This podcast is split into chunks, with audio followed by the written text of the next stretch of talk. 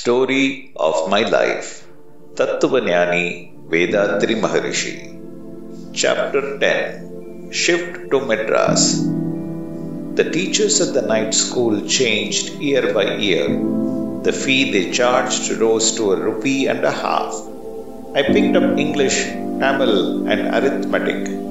My teacher declared that the standard I had reached in my studies was the equivalent of Form 4, Standard 9. I was now 18. I felt the urge to quit handloom weaving and secure some other kind of job. I spoke about this to Karpagam, my eldest sister. Her husband Shanmuga was a practitioner of Siddha medicine. They lived in Madras city. They took me with them to Madras and asked the people they knew to get me any kind of employment they could. I refer to these happenings in the following lines. Any man who passes to reflect on joy and grief in life and their effect and notes two states of being, one as man, the other as God, will feel impelled to scan illness and death and crying human need. From ignorance of these, I too attempted to be freed.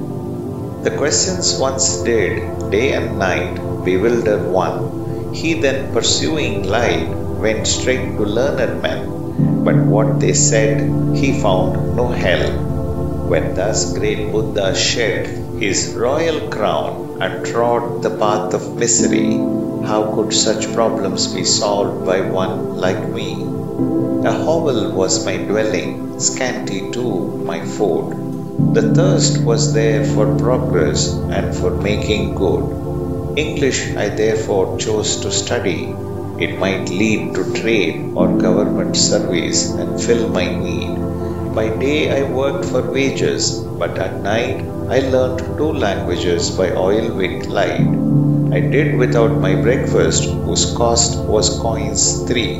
I hoarded that small amount, it became my tutor's fee. By the time I reached 18, I found I could read and write both English and my mother tongue. To lead a weaver's life was hateful, so I went to Madras. In searching for a job, we spent a goodly time, and then I secured a place in postal service.